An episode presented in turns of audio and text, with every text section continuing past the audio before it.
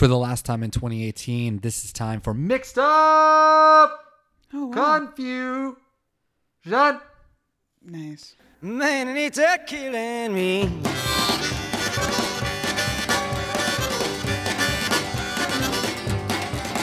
There's just too many people, and they're all too hard to please. It's been a long time. Indeed, it has. Kelly, we are here. 2018 is over. I mean, we're days away from it being January 2019. Do you remember us last year when we were like, wow, 2018, you really are going to be better than 2017? And then it wasn't. Yeah. So 2019, it's going to be better than 2018. Mark my words. You know what? It's the optimism that matters. It's really just like not getting so beat down that you give up. Yes, I think that's really important. I think that's why we do the recommendations in the end because we can't listen to Bob Dylan in a vacuum. We are our own people. Um, if anything, you know, the the amount of information that we've gotten as a podcast in season two is that people like us the way we are. And we're not Jeez. gonna yeah, I mean I like to explore new stuff. I like to explore eras and decades, as do you. But we also like our music that we like. We like the bands that we've grown up on and we want to proselytize those things. So we've spent 35 weeks talking about albums, talking about movies, talking about TV, talking about video games, talking about books, talking about podcasts, talking about shows. And we're going to recap scientifically for you, maybe, not so much for me, our top 20. So we're just going to go back and forth. And we're going to start at number 20. We're going to work our way to the number one thing of 2018, the thing that brought us the most joy or brought us the most comfort or whatever the case may be.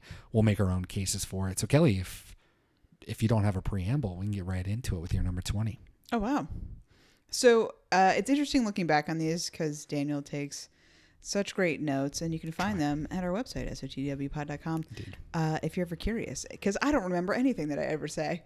So even though it's recorded for all time, uh, when I look back at my recommendations over the year, I was like, I did. What the fuck was I doing? Who is that?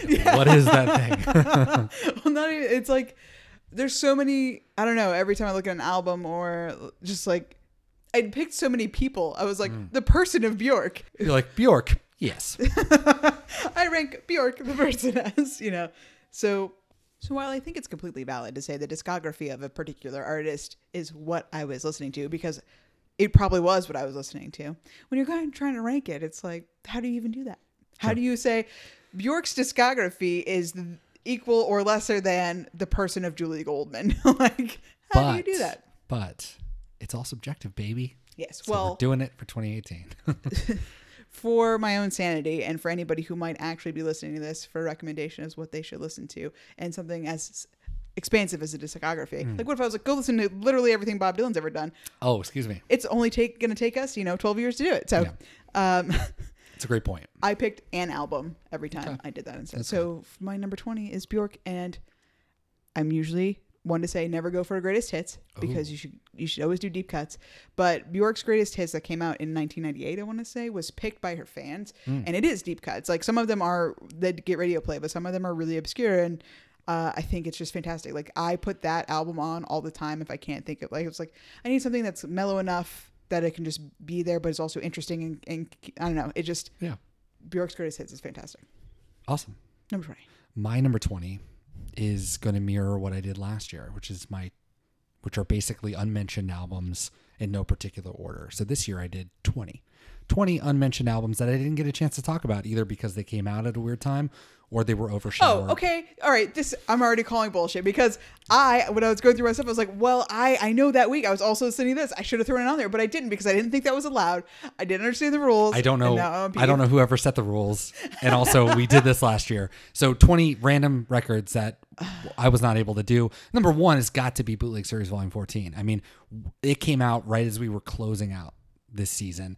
And I know some people want maybe some hot take from us, but that's definitely not the podcast that we have. So there are other Bob Dylan podcasts out there that definitely have, d- d- you know, dove in, dove, dived, dived into Dove. dove into the bootleg series volume 14 we're not going to do that so we will do it as it comes but we're not going to like do a special on it because you're not supposed to listen to it and it's also five hours long what, what are we going to possibly do so we're going to save all of that just a couple of other albums the beatles white album deluxe edition Anna St. Louis, If There Was Only a River, U.S. Girls in a Poem Unlimited.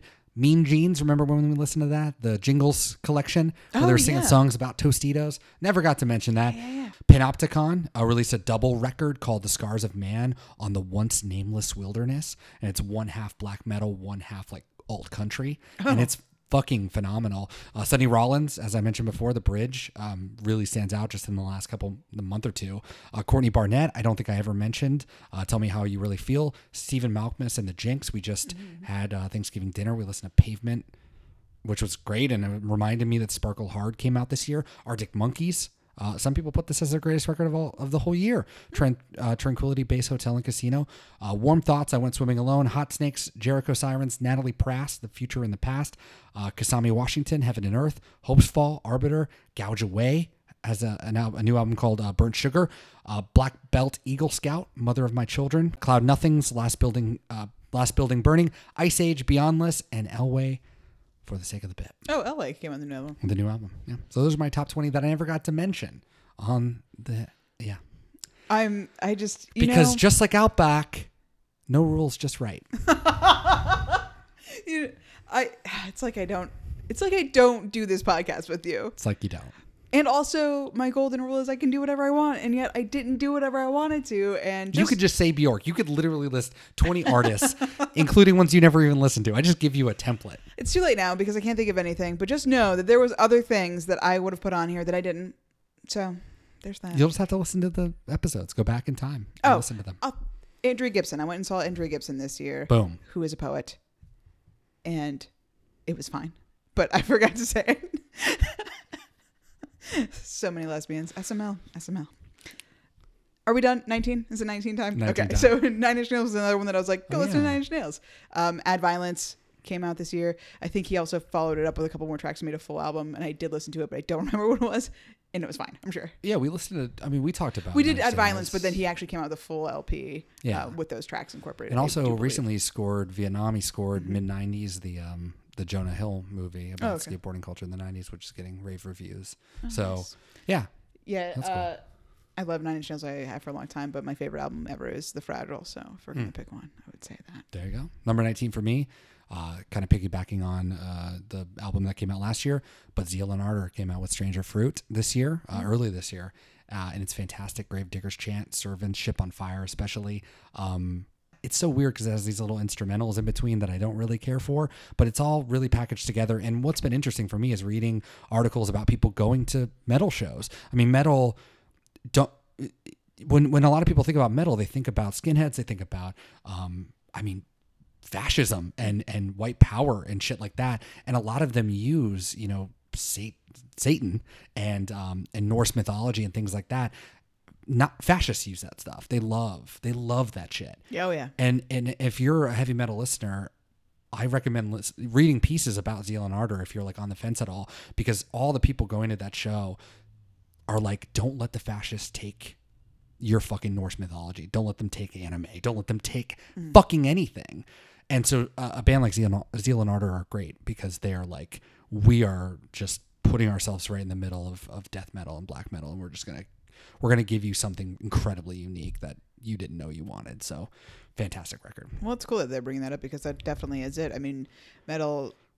Do you think scary white dudes? Mhm. I mean, that's just unfortunately what the situation is. And I mean, I the first show I ever went to was Cradle of Filth, Shadows Fall, Killswitch Engage, Yeah. and like that's all it was. Yeah. and I'm sure it's the same way now. Um, but for, for bands that don't want that to be a thing, that they don't want their movement co-opted, they don't want their sound co-opted, it's important to speak out against that and don't Mhm. let it happen. Like just don't let your shit get taken over, man. Did well, even uh, this is a great point. Slipknot just came out with, or is about to come out with a new album. They have a new single out, and they are saying the most generic, nothing lyrics ever. They're saying we're making a stand, but won't say what for. Correct. And if that isn't the Walmart of music, I don't know what is. Exactly. Like we're definitely angry, but we won't tell you what it's about because if you are a Nazi, you can be. We're supporting you, but also if you're not a Nazi, we're supporting you too. Yeah because we just want money.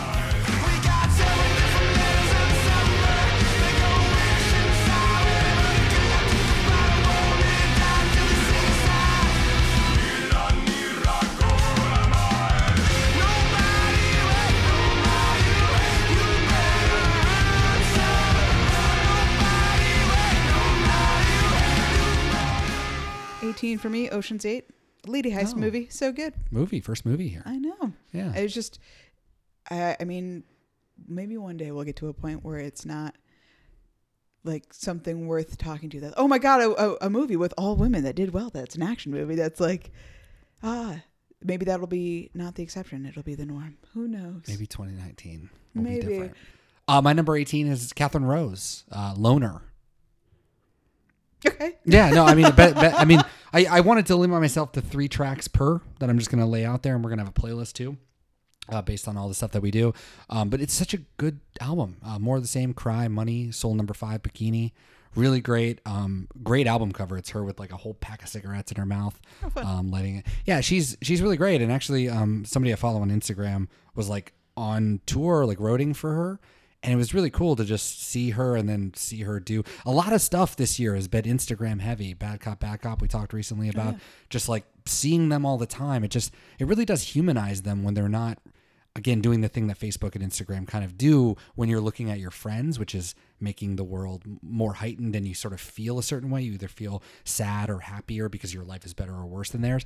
But when it's just kind of nobody's, you don't really know. It, it's really nice because I don't know this person and I know they're putting on a performance just by the sheer act of them being on stage or being uh, backstage, you know, sort of putting on a performance for a camera obviously pointed at them. So it's really cool to get that he, that side, even if it's not truly human in a way, but it's but it's you feel closer to this person. So yeah, that was somebody who I had never heard of in my life before, and she, I really listened to her discography, and it's great. She's awesome.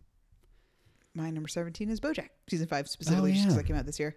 I mean, it continues to be uh, a cartoon unlike any other because the way if you say in a, a cartoon for adults, you immediately think like South Park or even Family Guy kind of stuff. Which where is it's, insane because those are for kids.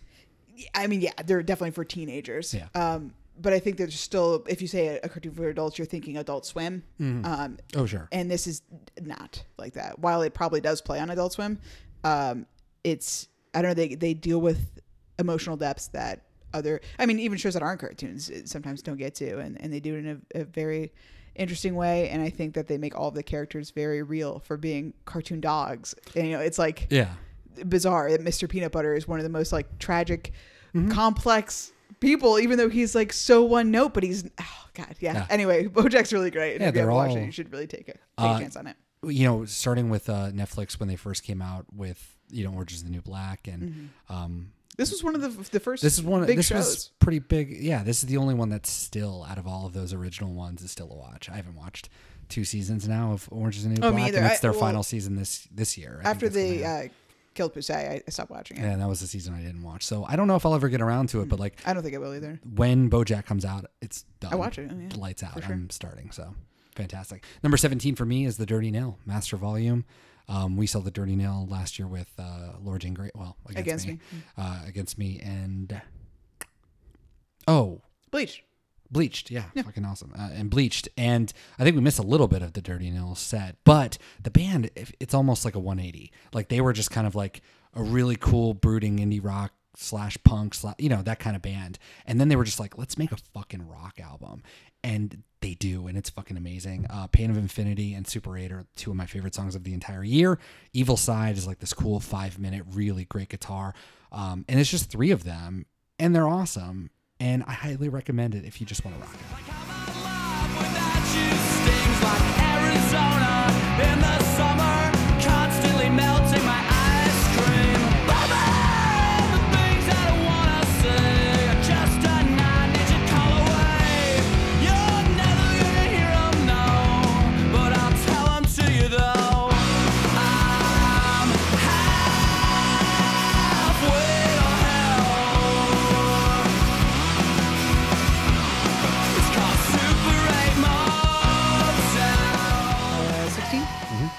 season two.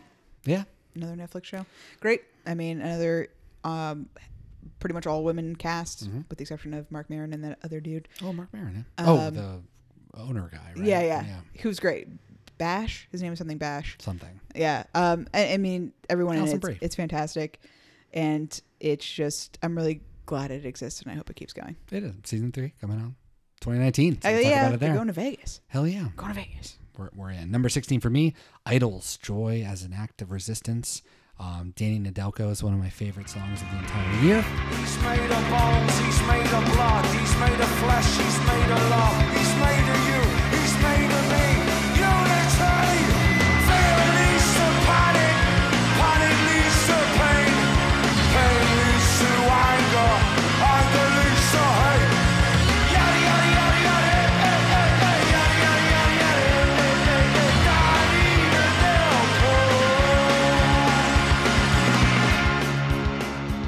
so Idles, that was an album that really just knocked me off my socks. Uh, Danny Nad- Nedelko in particular, but I'm Scum, great. Talks about a lot about Brexit and television talks about just looking at our phones and just look at your neighbor and be like, you're a human being and I appreciate you. So something we need for 2019. Yeah. Uh, 15 Broad City. If you haven't guessed by now, I like female heavy comedy things. Those are my favorite Did things. that happen again? I think I asked you this year when you brought it up before. Are they still making it? As far as I know, and Okay. I I didn't watch season four until this year. So whether or not it came out last year, I don't know. Because if it's not on Hulu, I haven't watched it because I'm too lazy to steal things from the internet, and that's a pretty pretty low level of lazy. And by low, I mean incredibly high. In my head, I don't know why I thought it was. I mean, the fact that it survived this long on Comedy Central, which is still very much a dude bro hmm. thing, I'm assuming. I haven't watched Comedy Central in I a mean, long maybe time. it's not though. don't know. Who knows? I have no idea. Number 15 for me, Brian Fallon, Sleepwalkers. Um, this was an early 2018 sort of pick me up. I, I really enjoy it. Um, really great anthemic rock, really great, um, just sweet songs. Uh, and also the shout out, um, the, the Gaslight Anthem came out with the 59 Sound Sessions, their 2008 album, uh, which is also worth looking into. And it's really cool to see him in 2008 sort of starting to write these really sort of complex songs that are not just straightforward punk rock songs. To see that on the 59 Sound and then to have him come out with Sleepwalkers and this full band, big, big sound, something that the Gaslight Anthem is struggling to do. Um, I'm excited for whatever he does, but hopefully the Gaslight Anthem can get their shit together and put out a record worthy of their name. 14 for me, Dumb Gay Politics podcast, which I talked about a bunch of times. I went to actually the one of the live taping in Portland this year Famously. during the uh, Portland Queer Comedy Festival, and uh, I just people, everything's problematic. Uh, in an age where everybody is very aware of, of labels and stuff and, and trying to be as respectful as they can. And not that they don't, but sometimes people make mistakes. So if you're somebody that really has like a hard on for holding people accountable to every tiny little thing, then you might not agree with it. But if that's the case, then you might not like us either because I do my best. We do our best, but sometimes I'm sure we say something that is problematic in some way. So if you like us, you might like them. Well, and I mean, we talk about Bob Dylan, uh, of an individual who has led a weird life, uh, and a life that is at times quite um, out of sorts with how people should behave, Yeah. just in general, in good company. Yeah. So we're saying there, that this podcast has an edge. Yeah, slightly. Yeah, they're just like they're kind of aggressive people. Like Yeah. so, comedian uh, Julie Goldman, who is that's her whole thing. She's just an angry person in general. And if you've ever seen angry white guy comedy, that then you should be okay with it. And I'm not even about that. Imagine, imagine if you could have angry white guy comic, but actually angry lesbian comic. Yeah. Yay! I don't know. I think there's, uh, I, I've got to believe, not only being an American, but also just in general, that if you hold dumb gay politics to being your life example, you've made a huge mistake. Yes. But also, like letting people's voices be heard is exactly it. This sounds like an interesting podcast that if you've never heard of it, I've never listened to it. It would be fucking. It sounds great. It sounds like something you should challenge yourself and listen to. And uh, 2019, as 2018 should have been, if it wasn't for you, should be all about new challenges, new new opportunities, new things. it's funny, which I like. Yeah, And it's, also probably telling stories that you don't hear in a normal. Yes, yeah, I mean, arena where you're walking down sometimes, which is great. Yeah. So yeah. Anyway, if you want to hear uh, an angry lesbian comic and her best friend Brandy Howard talk about politics, you should go listen to it. It's. You you should go do that.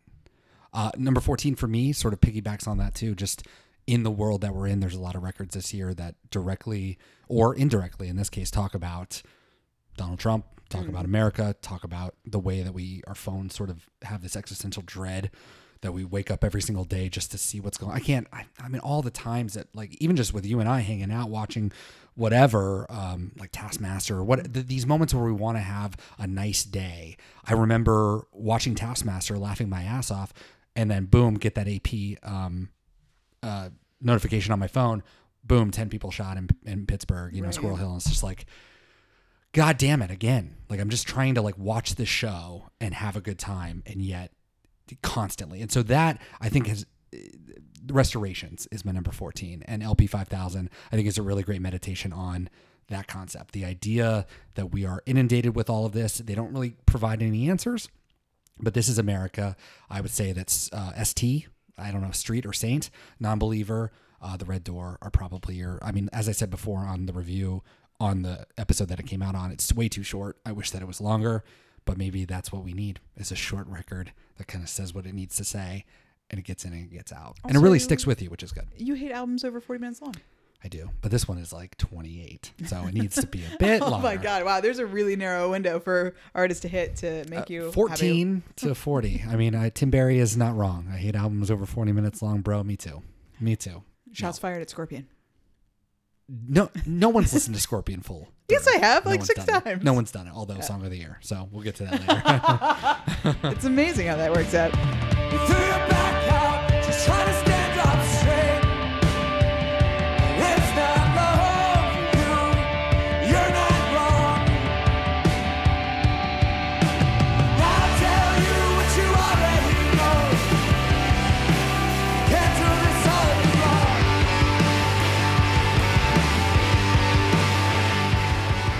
Number 13 for me, Mega Ran Black Materia. So, as you may or may not know, if you listen to our, if you listen to this, you probably know. yeah, it'd be weird if you're listening to this right now Yeah, a couple months ago, I went to the Mount Nerdmore tour, which had uh, MC Frontalot, Mega Ran, uh, MC Lars, and Schaffer the Darklord.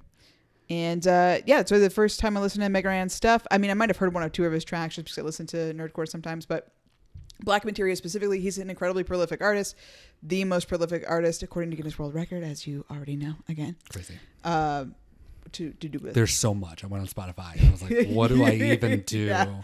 Uh, but uh, Black Materia is such a cool uh, study on what you can do, taking a piece of art like a video game, Mm-hmm. Final Fantasy VII, and then just really immersing yourself in that world and uh, manipulating the music that was there, the source material, into something completely different. And even though the story is told through the video game, telling it in a more interesting, more sustained way. So if you like Final Fantasy VII or into Nerd Nerdcore, check out Black Materia from Mega Ran.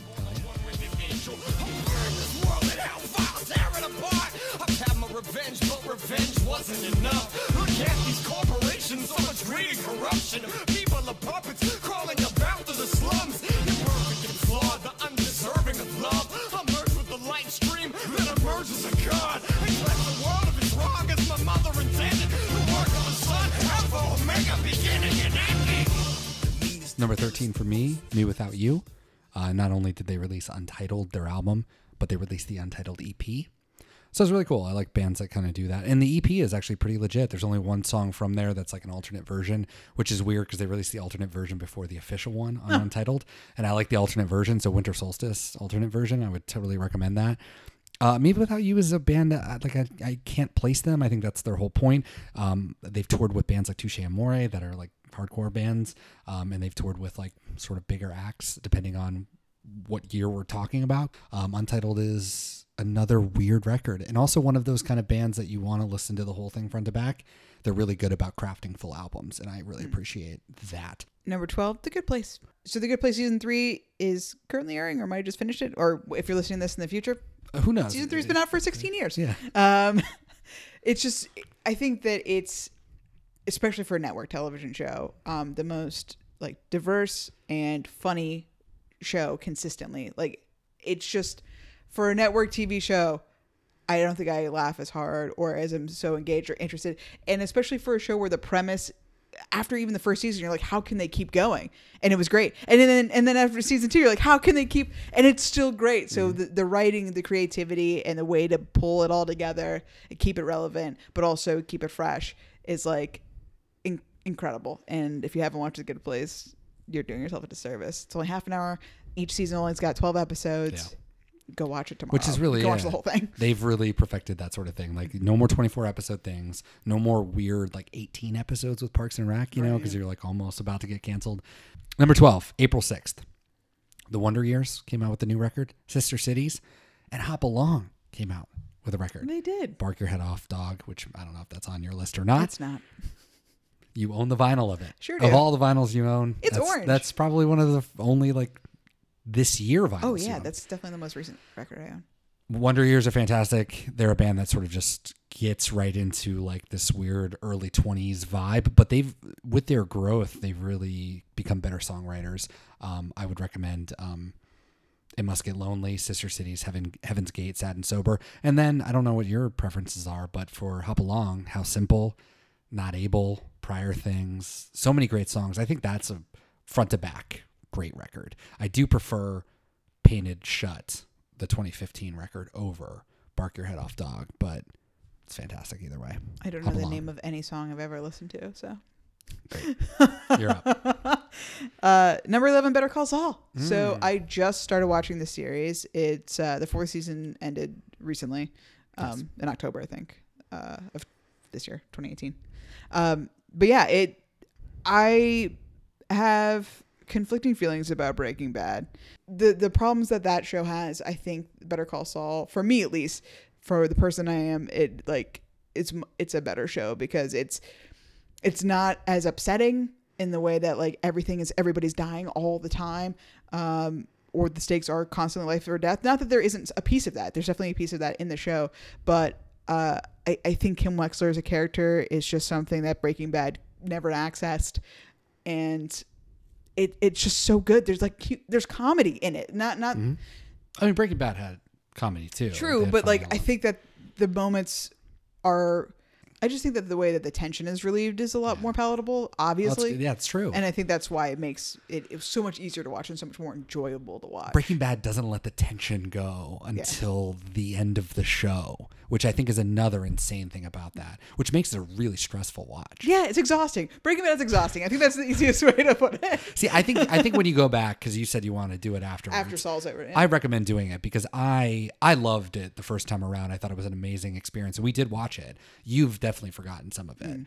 Um, I think you're going to be a lot more kind than than you are, f- like feeling the way that you do. I mean, especially during the first season where it yeah, wasn't. and the Skyler thing was all important, and people talked about it at the time. And um, I think some of that, the writing at the time, still s- stands up pretty wildly, um, especially with the way people saw Skyler and saw um, Walt as the hero. And I think And the show is the show's fault. it's definitely not, but I, I liked them discussing that and coming out to be like, you that's that's horrible. Yeah. You're a bad person for thinking that, and it's true. If you think that Breaking Bad was too much for you, I, Mm-hmm. and that's why you wouldn't watch Better Call Saul, I think you should give it a chance. Yeah. As that, I say all that to say that.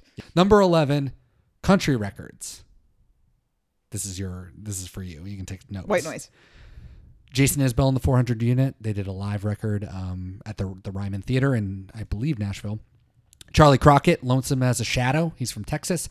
Uh, Aaron Lee Tasjan, Karma for Cheap. He's kind of like an alt country type of person. He's doing really cool psychedelic type uh, music as well. And I saw him randomly at a bar in Portland once, and it was amazing. And then Colter Wall, we talked about a few weeks ago when we were talking about Red Dead Redemption, Songs of the Plains. Um, that voice is unbelievable. So it's cool to have like I don't know progressive voices, not kind of mimicking old songs from the past that are stupid. Oh yeah. So those are great uh, country records to start with, and then kind of go down the go down the, the rabbit hole from there.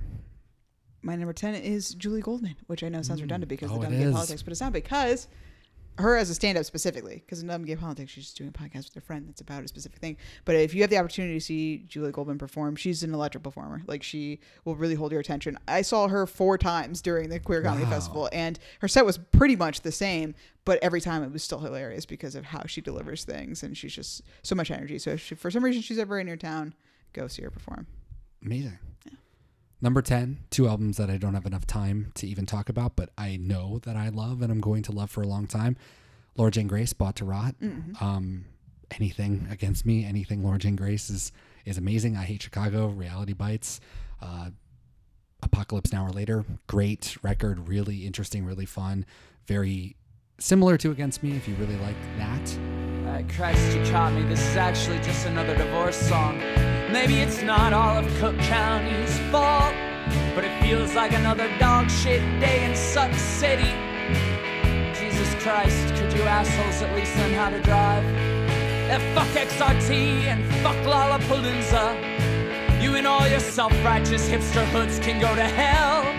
I especially hate Bridgeport, cause that's where she lives.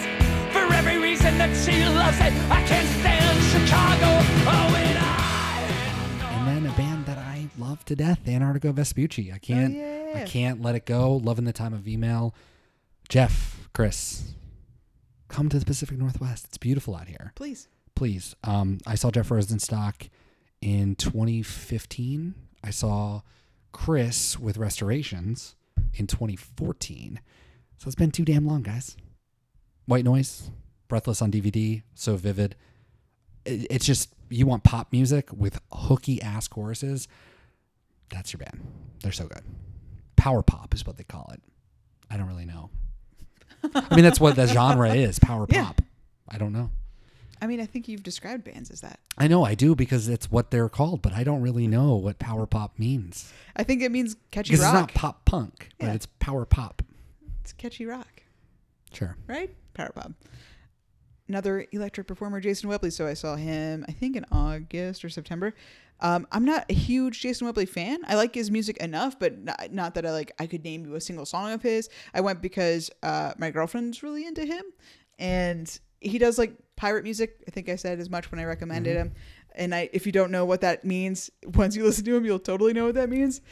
But I've never seen one person, and it was just him. He had literally no one accompanying him, not a, a That's cool. a drum kit, not a nothing. It was him and an accordion or a guitar, depending on the song, and a little platform that uh, he stood on. Not, not like a. It was just like a basically a wooden crate with um w- like um what are those called pallets. It was imagine a wooden pallet, but then with a piece of plywood on top of it. So it just when he stomped on it, it made more sound Yeah. than just stomping on the ground. Um, and that was it. And he was uh, accordions are not light.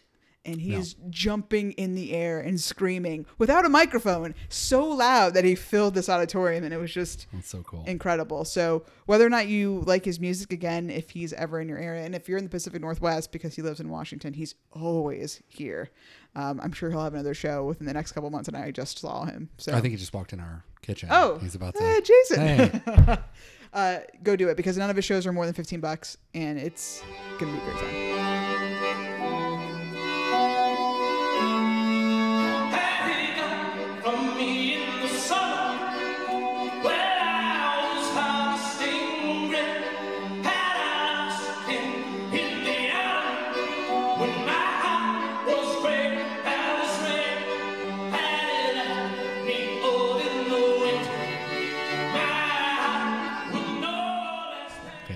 Number nine for me. I spent some time in airports and I listened to two bands a lot in the airports for no real reason. I don't know why. Free Throw and The Hotelier. Your go-to airport bands. I, I, I guess so. Free Throw. Uh, they released a new. Uh, they released an EP this year uh, with a cover of "Same Drugs" by Chance the Rapper, which is really really good. Um, Those days are gone from 2014. And Bear Bear Your Mind, I talked about last year as one of my favorite albums in my top 20. I was listening to that a lot while I was driving through Arizona on the way back to Oregon. Uh, and I was in Virginia for my mom's birthday, so I was doing a lot of flying. And then Hotelier, I listened to. They have a 2014 record, "Home," like "Noplace Is There," and "Goodness" from 2016. And I don't know. It's just it's nice indie rock um, with an edge. Um, very, you know, gripping lyrics, and I don't know. It just makes you. Those albums are all really good together, and it passes the time for you sitting in a terminal, staring at other people. A great review. Yeah, Yeah, exactly. you played that um, same drug song a couple times. Yeah. in the car and stuff, and it's really good. Yeah, and I I put it on there not only because it's really good, but also I don't think my mom knows who Chance the Rapper is, so it's like I like this song. She really liked that song, and I was like, you should listen to Chance too. Yeah. Um, who has she? We'll have to get we'll have to get mom on the phone. Come on, mom. Yeah. Listen to Chance the Rapper. Number eight for me, Killing Eve. Um, just came out this year, BBC America, I think. It's got to be Uh, definitely a BBC, but I don't know which one. one of them. yeah.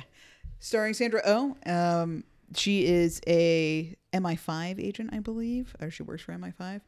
And she's tracking an international but Russian based assassin. And I'm not somebody who would be into a plot like that necessarily because I'm not. I don't super care about spy stuff, which it very much is. I mean, she's So if a spy showed up, you wouldn't know because you're like, I don't care about But again, spies. lady driven stuff I'm always about, and it's just it's fantastic. Ladies can be spies. You should watch out for spies more. I would never see it coming. Um, yeah, it's just really good. Everybody's phenomenal acting. The the the only critique I have of the show is that they linger too long on standoffs. Like there there's many many scenes of people holding pistols at each other for extended periods of time, which is gets a little silly after a while. But it, yeah, it's just it's fantastic. It, it's really throws you off the trail. Often you don't really know what's going to happen next. A lot of unexpected stuff, and it's it's really it's a, a good classic thriller. Like there's a little bit of, of violence, but Do you not know if it's a if it's a original? I mean, again, you're not really I think it might be based off of a book. based off of something. Okay. Actually, I know it's based off a book, uh, but it's I would imagine a great adaptation. I don't know. Well, because everything is Le Carre. Everything is uh, Tinker Tailor Soldier Spy, Right, Spy Who Came yeah. In From the Cold. Um, so just to not have it be but it Le is. Carre, it's it's not. He didn't write that. Oh no no that, that guy no. yeah, but so it is for it to not be, yeah, it was pretty great. So, Yeah. Well, So I have taken it from your hard drive, and I plan on watching. it. Yeah, I think it's only six episodes Yeah, because it's a BBC awesome. show. Yeah, yeah, they're great. They're the best. Uh, number eight for me, Comeback Records. I mentioned this a few times, but some punk bands and pop, pop punk bands, they might not have upgraded to power pop, but they are pop punk. Um, came back with records uh, after I wrote them off. Alkaline Trio came back with Is This Thing Cursed?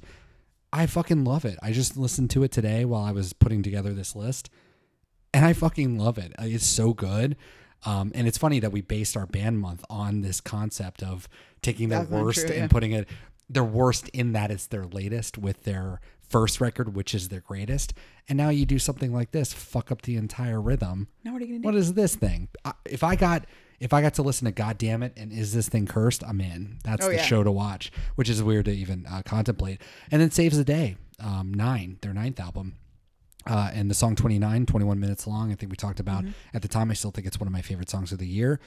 I didn't. Where did this come from? I, I have no idea. So it's really cool. And uh, I've got a friend in Nashville who, watching his Instagram stories. He was like, he loves Saves the Day, and he would do stories of of Chris Conley performing these, and he's got like his little rocker sunglasses. I don't know if I like the aesthetic of this version of Saves the Day, just because they're like meta commenting on themselves and while that's fun for like a first or second time listen, it is kind of a bit much afterwards.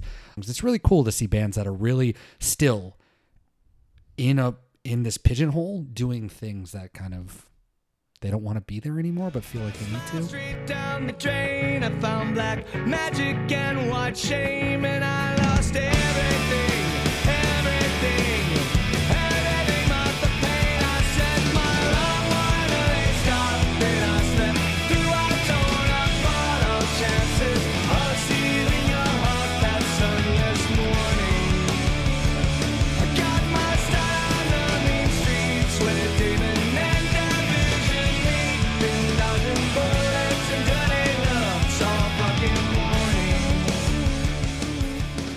seven, I just had Kendrick Kendrick Lamar again. Just listen to all of Kendrick Lamar. Wow. Uh, but to Pimp a Butterfly specifically, if you're just looking for an album, just really good. I never listened to him before this year. Really, I mean, when Damn came out last year, I think I listened to that record once, and I was like, was yeah, number 10 last year. it's good, and that's fine. But I just like didn't have the time to do it, and I was like, okay, I'm gonna give this guy a chance. And my favorite thing about uh, my favorite hip hop groups are the ones that sample heavy from jazz, who are making their own beats that are very jazz influenced, and I think that that's where all great hip hop comes from. And that's why I love a tribe called Quest and any of the Soulquarians that, uh, yeah, all that kind of stuff. Um, the like Water for Chocolate for Common and Mm. uh, the Roots and just all that stuff. It, it just it's very heavily jazz influenced, and Kendrick Lamar understands that, I think. Mhm. And uh, But even Damn, uh, you know, he moves on from it, which is interesting. So, Mhm. I mean, Kendrick is an outlier, yes, as we've talked about. the last 15 years for sure it's all been about just like trap music and i don't that's not for me i Mm-hmm. No. i i pr- much prefer something with more soul and more i prefer rap that isn't so of a genre like Mm. we're so dedicated to having this one particular uh aesthetic or you know Yeah. euphony. Like we're so yeah. committed to this brand of what we we're selling, which is like this one identity, this one idea of sound and music. Well, then you have 19 songs that sound the same. Right. Because one of them will be a hit. You're almost making it for the single and, Yeah. le- and less of the. I just think you can tell whole. when someone has a, broad appreciation of Mm. music of all kinds versus someone who's very singularly in this one groove. Well, and that's why I think Pimp and Damn will be listened to forever in a way that, you know, those won't. Yeah. The singles might survive, but they'll just be time capsuled. Whereas this doesn't feel that way because jazz is kind of without time.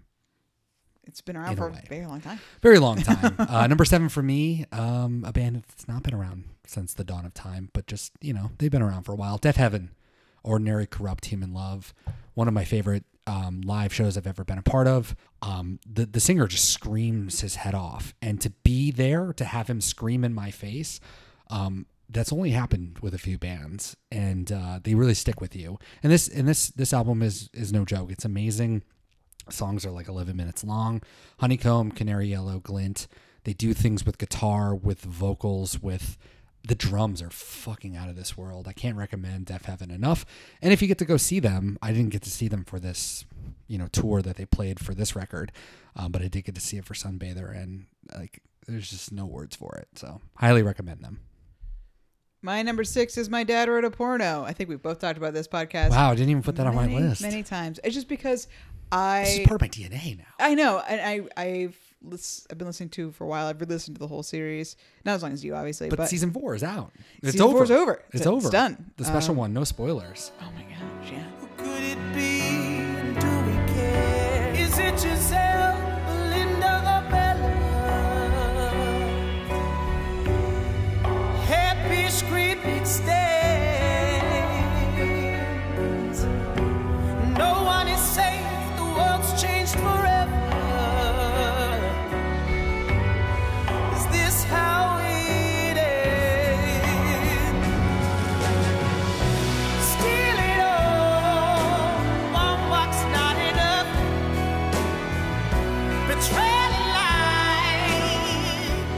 Uh, so I re-listened to the whole thing right before season four aired, and I don't know. It's like having a hard time. I think in September or um, when when it was about to come out, season four was about to come out.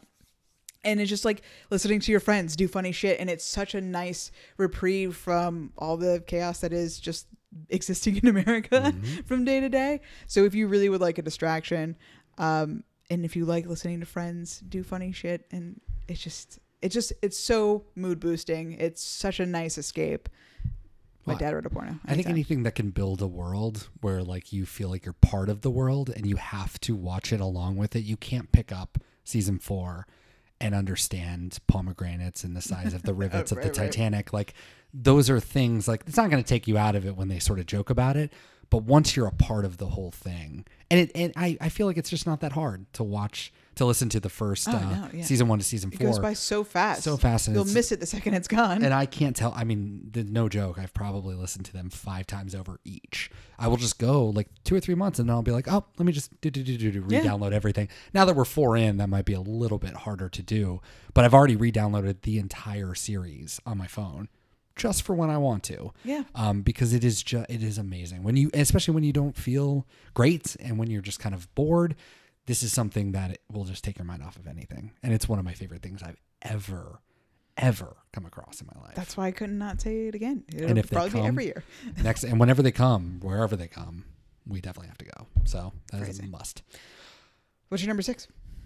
That's good. Uh, I'm gonna put cursive in here. I, I kind of struggled with this one, but I really like this record a lot. Vitriola, uh, their first record since 2012, which was not well received. But cursive is an all timer for me.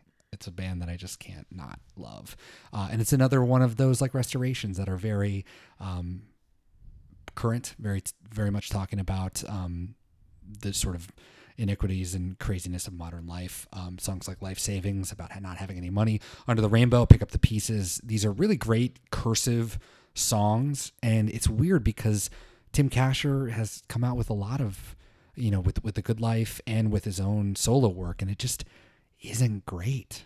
But cursive, mm, get that cello back. Mm, Let's get it. Let's go. Uh, Cursive sold out in within minutes uh, here in Portland, so not gonna get to see them.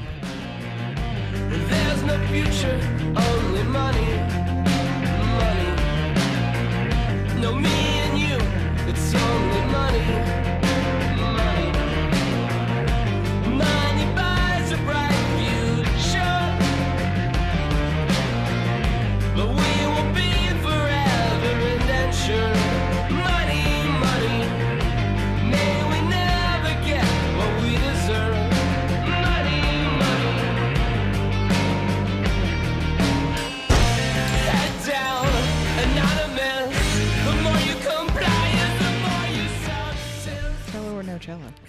But probably cello. More cello. I want cello. That's all I want. That's why I go to Murder by Death every time they come here because I forgot about Murder by Death. Let me just throw it in there. There, Murder by Death. Such a consistently great band. Cello. Let's say number six, not cursive. It's cello.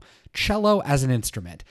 Cursive. Murder by Death. Every time they come, I want to watch them because uh, I don't know what her name is, but she plays the cello, and it, it just adds this depth, this layer to the music that I just tried to cannot get be you achieved. to go there for your birthday with Tiger. I've seen them so. Uh, that is one of those that I've seen them so many times. I've seen them three times with Tim Barry. Like, I've seen Tim Barry four times, three of them with Murder by Death.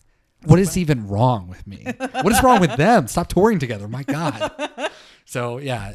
uh, But those are the things. We fall into those. I think it's good to break out of those. So, 2019, if you find yourself going to Murder by Death and Tim Barry for the fourth time, you need to say, no, I don't need to do this. I don't need to anymore. do this anymore. See, against me, Laura Jane Grace is coming. That's right. That's not against me. I don't need to go for my 10th against me time. no, I'm going to my first Laura Jane Grace show, and I can't wait because I've never seen Laura Jane Grace live. Except for those other nine times. She's an, against me. That's a band. it's a band. You would say that Atom Willard is in the band too, and that no. No. No. Uh, my number five, Aye Nako Silver Haze. So I kind of forgot about this record until I a looked lot at about all it. those recommendations. But just another like a great um, power pop ish, Yeah, right. Pop Right, punk, sure. power pop. Who knows? indie pop, queercore. Who knows? Don Giovanni Records. We talked a lot about Don Giovanni. Yeah, so It's just it's a really good record, and um, I'm all about representation. I haven't thought about that one in a while.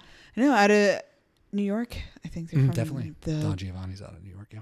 Brooklyn or Yes. Yes. Uh, but it's it's great. It's just a good listen. Um, and I like when there's LGBTQ representation. It's good. And I, again, I'm bad about listening to stuff for the sake of listening to it because you know it's good that there's so many queer records now. But uh, this one's really good, and it's not just one that you should listen to because you should support those artists, but because it's very good. Yeah. If that makes sense. Well, I, I- anytime music, if music can't bridge gaps between peoples, then it's not worthy really of anybody's time outside of like an academic interest.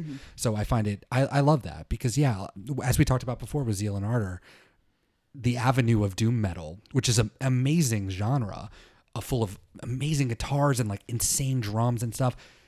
In a way, is like if you were a black kid, you wouldn't listen to that because that avenue is closed off from you. Right. So anytime you can take the avenue, rip it apart, and build a new road, Yeah. I'm all for that shit. And so these, you know, uh, playing, you know, just like listening to punk rock, I love it. I just love people listening to punk rock, and it doesn't matter who However you you are. get in, man. And you get in, and you make some fucking cool ass shit. And that record is amazing.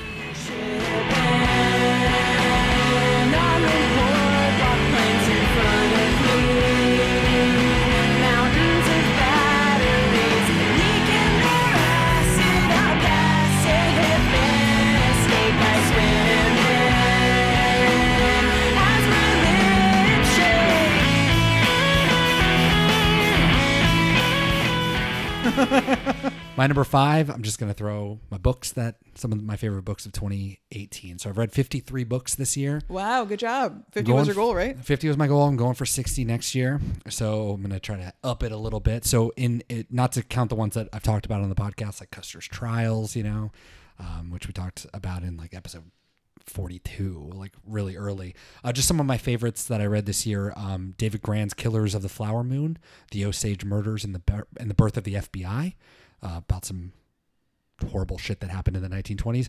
Uh, Gordon Wood, Friends Divided, John Adams and Thomas Jefferson. some ones that kind of uh, connect together.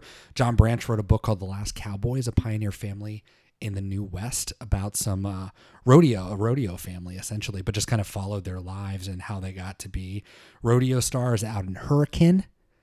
Hur- not hurricane, hurricane, hurricane, Utah. Nope. And then a, a series of stories by Maxim Loskutoff um, called "Come in, Come West and See." Brian Castner, Disappointment River, finding and losing the Northwest Passage about Alexander Mackenzie. I've mentioned um, David Blight's Frederick Douglass, Prophet of Freedom. Couldn't recommend that higher. Read that with Grant. Uh, and then uh, I just finished Michael Martinez, um, was nominated for the National Book Award in Poetry. Museum of the Americas um, is pretty good. And I just finished Gilbert King, uh, Devil in the Grove, Thurgood Marshall, The Groveland Boys, and The Dawn of a New America. Um, so if you're interested in Thurgood Marshall, who was the, first black Supreme Court justice when he was a lawyer for the NAACP, and I think it's something that nobody talks about. I had never heard of this before I did this, and it is fucking crazy. It's crazy how many, def- how many really seminal figures in civil rights were impacted by this case in particular. The four people, the four black men that were killed and um, sentenced to death in this case. Um, it's it's wild. So, anyways, I, I mentioned at the end of uh, series at the end of season two that we should read more. These are the books that I read for 2018, and you should read more for 2019. Number four, David Bowie's "Low." Nice. I think that this for me 1979. Yeah, I th- for me this was so high because it was so unexpected, and I talked about that Mm-hmm. at length when I recommended it, and it's still just so surprising that all those sounds were coming out of Then. David Bowie ba- way back then, and uh, I'm so naive, and I just assume that those are all new sounds. How do we do that? And The more we get in this podcast, I realize how naive I am, and I'm like, I have to start in 1910. like, I just don't know how else to do it. Like, Yes. I have to almost recreate a musical history course on my off time just to understand, even what someone like Bob Dylan's doing, but also what people today are still doing. I, I, I kind of lose the thread from like 1960 onward. So I, I, I'm curious how to get that back. I mean, isn't that like an old witticism? Like the older you get, the more you realize you don't know anything. Yeah. Because when you're a teenager, you know literally everything, Oh, yeah. and then just like little by little, like, wow, I knew nothing then, but I definitely know everything now. Oh, oh no! Wow. Oh, Still I'm, know a- nothing. I'm on my deathbed. I know nothing. Yes. Ever. That's it. That's how you've you've arrived is when you realize yes, you know nothing. And I I've definitely understood that now is I know nothing. And David Bowie's Low is something I definitely did not know. That's great. But now you do know Now I do know. at least for now. I'll forget again. Until Don't you worry. forget. My number four, Red Dead Redemption 2. Uh, I played Quiplash and Far Cry 3 and Far Cry 5. Those are probably my two big games that I played this year that have made like a huge impact on me. But Red Dead Redemption 2 is like out of this world. So num- being number four, it could have been number one. It's so good. Um, literally before we recorded this podcast, I was being, I, I got a couple of legendary pelts. I was going hunting. I killed a beaver. I, I just discovered the beaver. I was like, oh yeah, let me get these pelts. Oh yeah, cool. Let me kill this like master, this legendary animal. Pop it on the back of my horse. I'm just chilling, riding off. Cougar attacks me. I'm like, oh fuck, I don't know how to do this cougar. My fucking horse is going crazy. So I get off and I try to fight it and I shoot it. It runs away for a minute and I'm like, I'm just gonna leave. I gotta go. I got all these pelts. I gotta leave. So I go to jump on my horse from behind and there are random animations that I've seen on the internet as I'm watching and it's happened to me before sometimes you don't make it up on your horse. Sometimes when you go to get off, you miss the stirrup and you fall to the ground. this was one of the times that the game thought course. this is a great opportunity just to be funny. So I jump up on the back of the horse and you're basically going to grab the saddle and then pull yourself up. I grabbed the saddle, I pulled myself and then I just got to oh, and I fell off. I fell off and the cougar killed me. Oh and I lost my pelts. And it was the end. And I just sat back and I was like, okay, I want to restart, but like I kind of just I have to accept the fate. Like I don't get to have those things because the game thought this is a fun time for you to just fall off your horse. I don't get to have those things. Yeah. and I just what better game than that? So I've never per, I've I've I haven't been able to jump on my horse two times now. That's the second time that that's happened. Um, however, watching like compilations online of people trying to get off their horse, just literally stopping their horse and just getting off and then just falling is maybe one of the funniest things in the world. I can't, I can't believe that they did that. I just find that really funny. like one out of every thousand times you're just gonna fall. That's fantastic. Like, and of course, it would happen. Right. You just fall in the mud, right? And that, the one time I didn't want it to happen, so Oh, Rockstar. Maybe one day I'll realize that women are worth basing stories around and I can play your video games. Number three for me, Schaffer the Darklord, Sick Passenger. Ooh, wow, 2014 in the house, I think 2013. 2013 in the house. Uh, I mean, again, I talked about this at length when I mentioned that I went to the Mount Nerdmore tour, but uh, I just the the growth. Speaking of people, you know, the, these bands coming back, these pop punk bands Mhm. that you really like, and and how maybe they're a little hesitant to get out of their niche, but they're still definitely showing that they want to be different people and then they can Yeah. change, but still do something that that uh, their audience understands. yeah, And I think that Schaffer the Darklord it may be one of the only people in the nerdcore scene that is really conscious of the world that we live in and really aware that women are treated like garbage, uh, especially in hip hop, and nerdcore is not immune. So I really respect and appreciate what he's doing with his time and energy, and that he's still making music that is just as good, if not better. I mean, for me personally, better than um, any of MC Lars's or MC Frontalot's stuff, who are the biggest fired. guys. I mean, I just at some point it's like you're still putting out a nerdcore album. You're still singing about the same fucking things that all of you are singing about.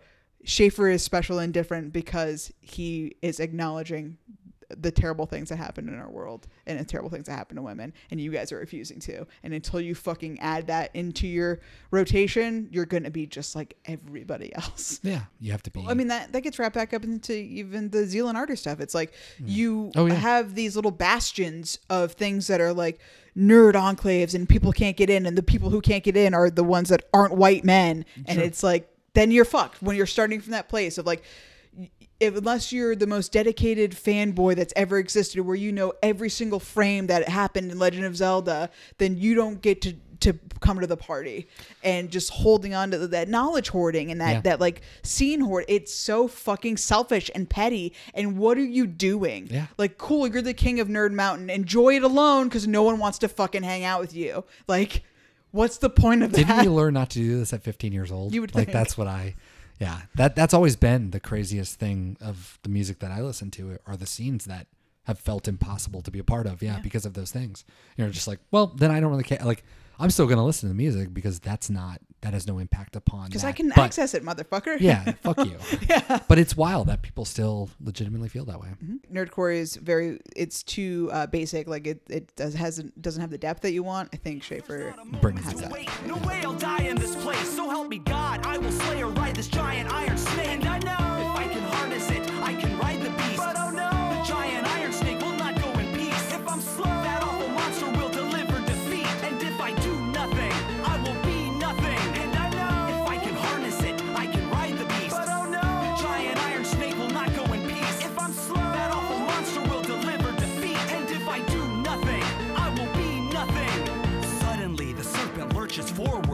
forward, tossing me into the body's its stomach contents jostling. I scramble in its guts. Number three, Great Collapse, the band. Uh, neither Washington nor Moscow again. Uh, we had the Redskins on uh, one of our playlists earlier. Uh, their only record uh, from 1980 was called Neither Washington nor Moscow. And then this one is obviously a commentary upon that. Uh, I love this band because I, lo- I love Strike Anywhere. And the lead singer of Strike Anywhere uh, is the lead singer of Great Collapse. and until Strike Anywhere get back together, my heart is not fulfilled.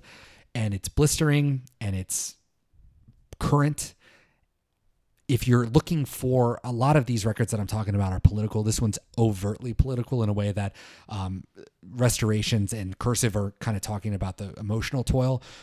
Great Collapse is doing the punk. Let's talk about Southern exceptionalism. Let's talk about the lost cause. Let's talk about what it is to be a junkie. Let's talk about what it is to be this, that, the other. They just take a song, they write about it, and Thomas, um, I think Barnett is the lead singer's name. I think one of the best songwriters, just a great songwriter in general. And it's crazy because this band, I go on Spotify and they have like 20,000 listens. And I'm like, oh, God, that just is undeserving of how good they are. So, so number three, Great Collapse.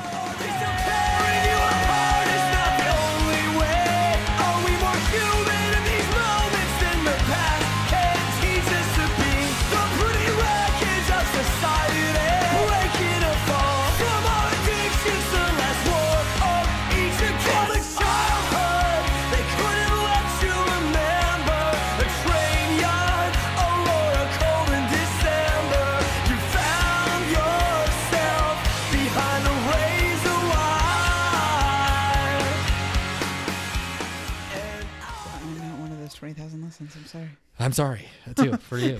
for you. Number two for me, Late Night Tales, specifically Olafur Arnalds uh, compilation. So I, I did talk about Late Night Tales this year. It's For Bonobo. for Bonobo, yeah. Um, but it's a, a record project, CD label, like record label now, where it takes uh, usually like a DJ or, or somebody who does instrumental music, but not necessarily, and they're like, hey. Pick your your best twelve songs of your like a late night mix that you would put on that's your that's your shit, and but they're also required to create an original track. So every person who does it will have an original song like Bonobo had one on his everyone does it. So um, Olafur Arnalds is a composer and musician from uh, Iceland, which you know I have an affinity They were on people. our playlist, right? Uh, yeah, he was. Okay. He was. Um, and he's actually playing at Rev Hall in January, but I don't think I'm gonna go because I don't know that anyone would go with me. So, uh, You could go alone. I could go alone, actually, factually. Anyway, uh, he's a, a great musician, and his track specifically on that Late Night Tales compilation that he put together, RGB, is just it's really good. I mean, um, Johann Johannsson ended up on one of our R.I.P. yeah, oh, that's what it was. Yeah, uh, who died this year is another amazing Icelandic composer, and I'm just so drawn to their music. I don't know what it is. It, maybe it's about being on a little island, frozen island in the middle of the yeah, world, right? Exactly. Uh, middle of the world, middle of the the ocean. It just, I don't know. It has this. I mean, Bjork, I, I, Sigur Rós, I, something about their music just really, I don't know.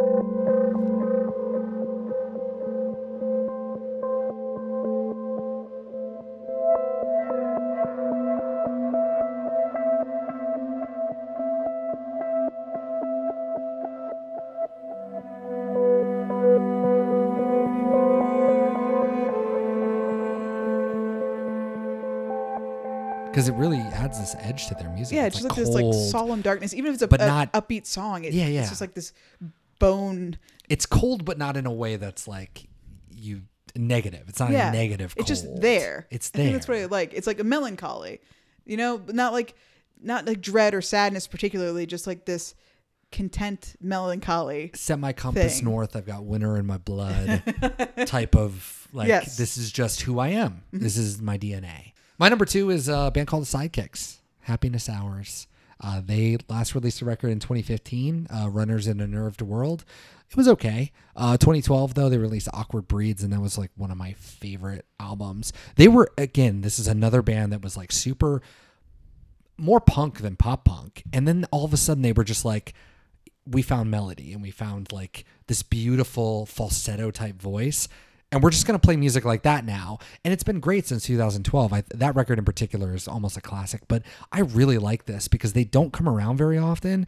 They don't tour a whole lot, so they kind of just get together and write these things. Uh, maybe my favorite song of the entire year is a song called Weed Tent, um, and weed being California.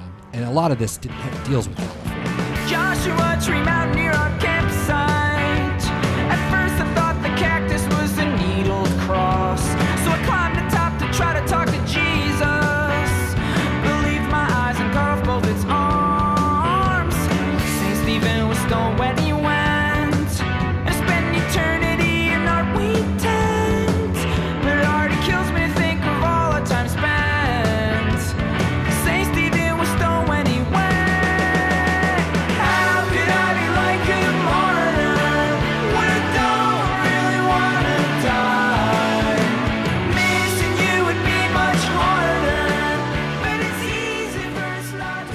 Really beautiful. They had a song on Awkward Breeds called DMT, just as DMT was like becoming a thing. So there there is this trippiness to it, this religious vibe to it all that I find really compelling and Weed Tent Alone I think it's just a perfect example but then there's a song called Happiness Hours which is the name of the, the record but also the title track and it's the last song on the album and it it it has this line it says if happiness comes in hours well it looks like it's time again for me and it's really nice. I don't know it's, it's such a beautiful thought. It's like we all go through happy times and sad times. And it's really cool for him to be like i'm only writing this record called happiness hours because i'm happy. And i i, I wanted to put these songs out that i've felt touched by and now i'm going to go away for a while.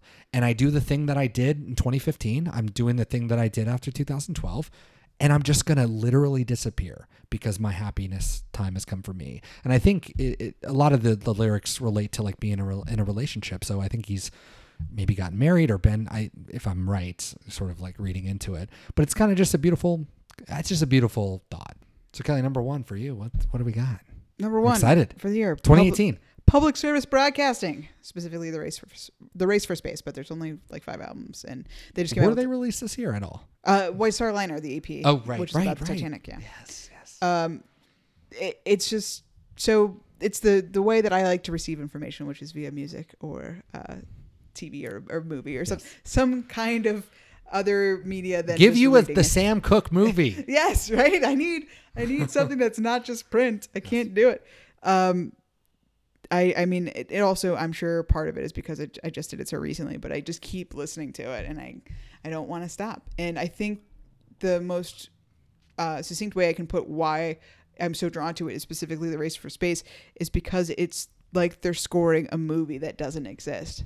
They're taking news clips just from the 60s, just from that, that time between Russia's and America's feud to, to get to space. And there's, they've made a, a movie out of it, but it's just for your ears. And it's so cool. Um, there's a song about the first cosmonaut to break the atmosphere. And it's like they make him, it's like Rocky Yuri, Yuri something, yeah. And they um it they have like a little anthem for him, and he's like a fucking celebrity. Like you can hear this guy strutting almost when they. It's just incredible the way that they bring life to these uh news Yeah. like these just these news clips and and I I don't know I'm just it's such an interesting and unique thing that no like how has no one else done this? And I, many artists have taken samples from from news from movies or whatever and put it in their music but to base your whole identity of a band around it. And the stuff that Willgoose does with the banjo especially on their first mm. record like I've never heard a banjo sound like that. Yeah. and uh, because we associate with bluegrass or country, and it just like it has a completely different instrument, and I don't know if you would even clock it as a banjo. And it's not like they could put a ton of effects on it; it's just the way he's playing it. And Yeah. I don't, it, he's very talented, and I, I hope he keeps going. And the fact that he has such an idea, a vision of like, I want this album to be about this one moment in time. I want this album to be about these people in Wales, like th- this mining community. Like, I don't know, just take every drop out of that event that you can and turn it into this thing that makes it more accessible to people who might not even know about it, like myself. Well, and, and microhistory is is uh, is a form of history. It's telling a large story through something very small and personal. Um, I don't think the space race that's obviously a bigger thing, but to take one mining community is there's so many great examples in historiography of just a, a, a particular case study. Um, there's a there's a famous book called The Return of Martin Guerre that looks at it was like in the 1500s. It was a guy disappeared from the village, and someone came back 10 years later who called himself Martin Guerre, but was not Martin Guerre. Oh, weird. And people were just like, what do we even do with this person? Well, through that story, this random story, um, the, the author broke down what it was like to live during the dark ages france and what would martin Guerre be like and where would he have gone from and just like really delving into like the really minor personal details of these people and really fleshing it out. And so something like that is fascinating. If i were a teacher just like with Hamilton, you would grip something like that and be like, dude, th- this is taking uh, the news reports that we listen to and creating something, um, uh, you know, deep out of it, and, and also educating you at the same time, but also giving you uh, the tools for if you really love the space race. I mean, fuck, man, all you got to do is just like Google something. I'm sure there's a ton of ways to to listen to, and I'm sure that they're really smart about it and source all that information. Oh, you yeah. can go listen to it and read the books that they're doing, and yeah, I just find that amazing.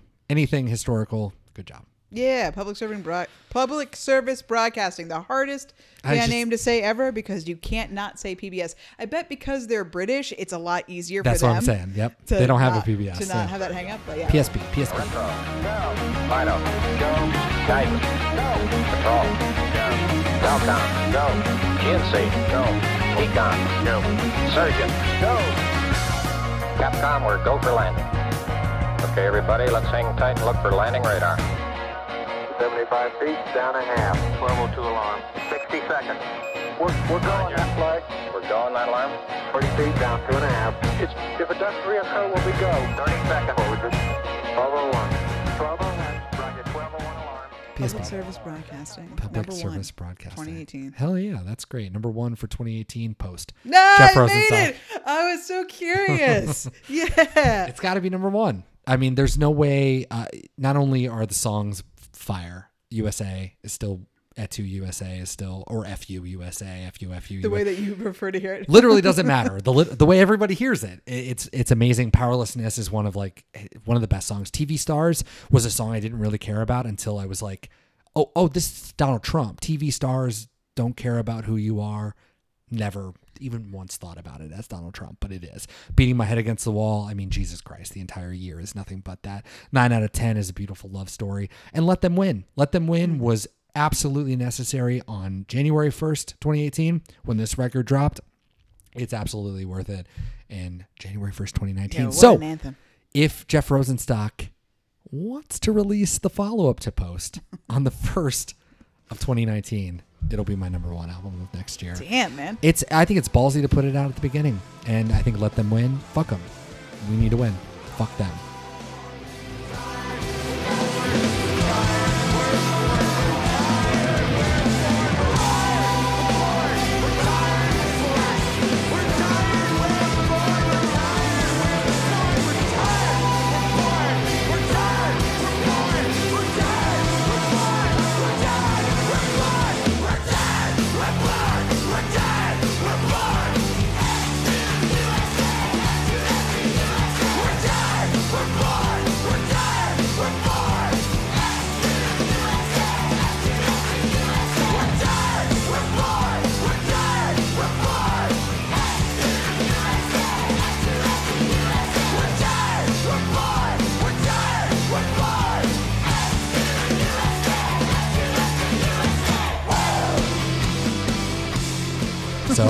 2019, read books, listen to good music, be a good person, listen to Post.